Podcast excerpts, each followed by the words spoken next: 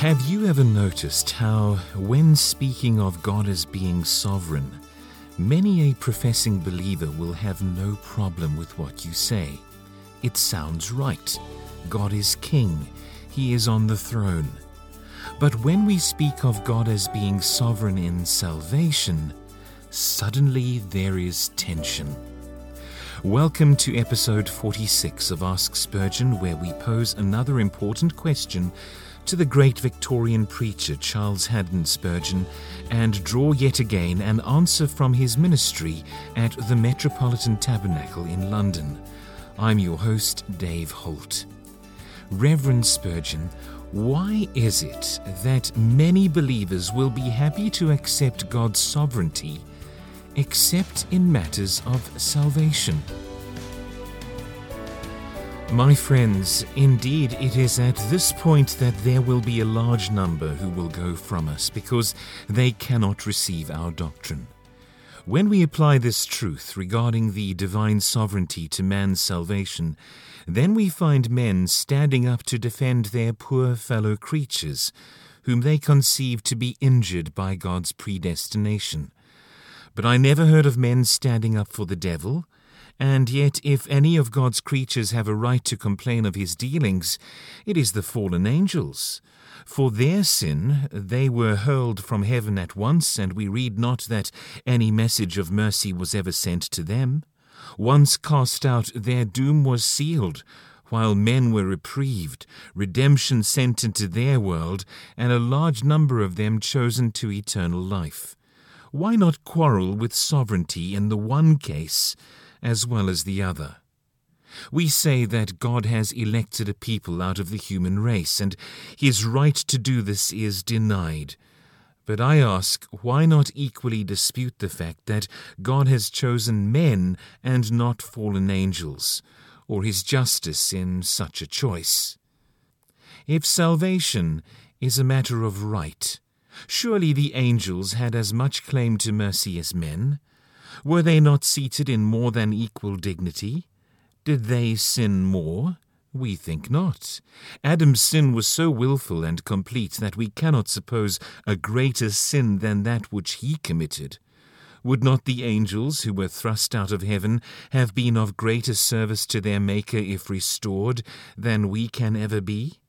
Had we been the judges in this matter, we might have given deliverance to angels, but not to men. Admire, then, divine sovereignty and love, that whereas the angels were broken into shivers, God has raised an elect number of the race of men to set them among princes, through the merits of Jesus Christ our Lord. Note again the divine sovereignty in that God chose the Israelite race and left the Gentiles for years in darkness. Why was Israel instructed and saved, while Syria was left to perish in idolatry? Was the one race purer in its origin and better in its character than the other? Did not the Israelites take unto themselves false gods a thousand times and provoke the true God to anger and loathing? Why then should they be favored above their fellows? Why did the Sun of Heaven shine upon them, while all around the nations were left in darkness and were sinking into hell by myriads? Why? The only answer that can be given is this that God is a sovereign, and will have mercy upon whom he will have mercy, and whom he wills he hardens. So now also, why is it that God has sent His word to us, while a multitude of people are still without His word? Why do we each come up to God's tabernacle, Sunday after Sunday, privileged to listen to the voice of the minister of Jesus, while other nations have not been visited thereby? Could not God have caused the light to shine in the darkness there as well as here? Could not he, if he had pleased, have sent forth messengers swift as the light to proclaim his gospel over the whole earth? He could have done it if he would. Since we know that he has not done it, we bow in meekness, confessing his right to do as he wills with his own. But let me drive the doctrine home once more. Behold how God displays his sovereignty in this fact that out of the same congregation, those who hear the same minister and listen to the same truth, one is taken and the other left. Why is it that one of my hearers shall sit in yonder pew, and her sister by her side, and yet the effect of the preaching shall be different upon each? They have been nursed on the same knee, rocked in the same cradle, educated under the same auspices. They hear the same minister, with the same attention. Why is it that the one shall be saved and the other left? Far be it for us to weave any excuse for the man who is damned. We know of none. But also, far be it for us to take glory from God. We assert that God makes the difference, that the saved sister will not have to thank herself, but her God. There shall even be two men given to drunkenness. Some word spoken shall pierce one of them through, but the other shall sit unmoved, although they shall, in all respects, be equally the same both in constitution and education. What is the reason?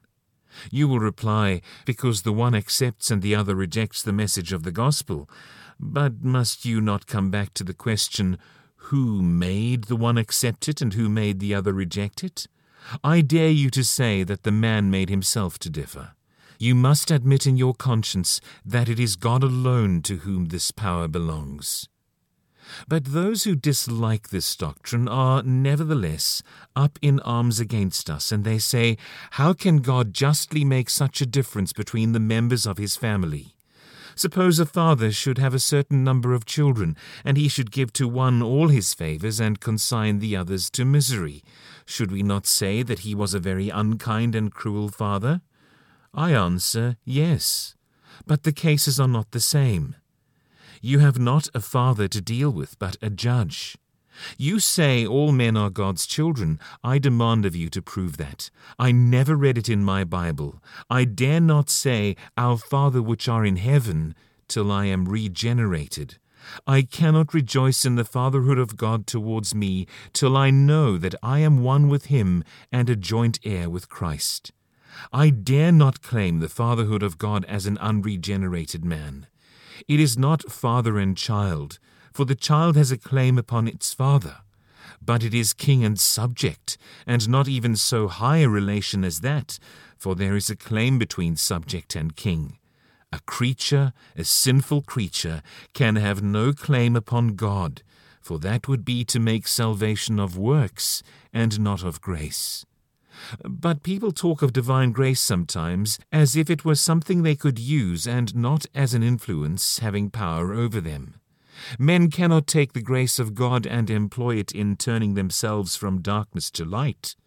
The light does not come to the darkness and say, Use me, but the light comes and drives the darkness away. Life does not come to the dead man and say, Use me, and be restored to life, but it comes with a power of its own and restores to life. The spiritual influence does not come to the dry bones and say, Use this power and clothe yourselves with flesh, but it comes and clothes them with flesh, and the work is done. Grace is a thing which comes and exercises an influence on us. The sovereign will of God alone creates us heirs of grace, born in the image of His Son, a new created race. And we say to all of you who gnash your teeth at this doctrine, whether you know it or not, you have a vast deal of enmity towards God in your hearts. For until you can be brought to know this doctrine, there is something which you have not yet discovered which makes you opposed to the idea of God absolute, God unbounded, God unfettered, God unchanging, and God having a free will, which you are so fond of proving that the creature possesses. I am persuaded that the sovereignty of God must be held by us if we would be in a healthy state of mind. Salvation is of the Lord alone. Then give all the glory to his holy name to whom all glory belongs.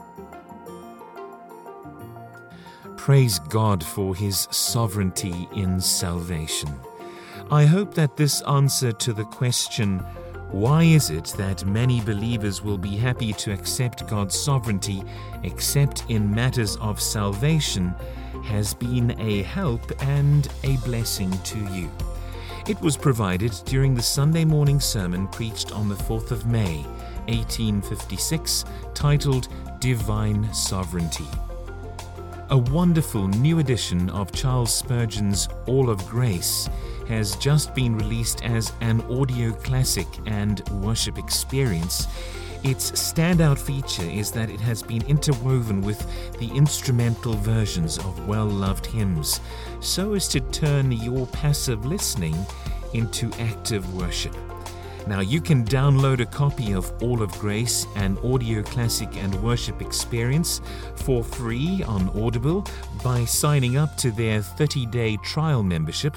Or if you are already a member, why not use one of your credits for what will be a truly blessed listening and worship experience? Of course, if you don't want to join Audible, you can buy a copy from Audible as well. Just a word of warning that there are a few versions of All of Grace on Audible. You want to be looking for All of Grace and Audio Classic and Worship Experience. I trust you have been blessed by the Ask Spurgeon podcast today. Why not subscribe to it? Also, please feel free to contact me about this or any other episode by emailing me at dave at askspurgeon.com. It's been great having you with us today. Do join us again for the next episode of Ask Spurgeon, where once again we will seek answers to some faith building questions as together we journey through life and on our way to glory. Until next time, God bless you.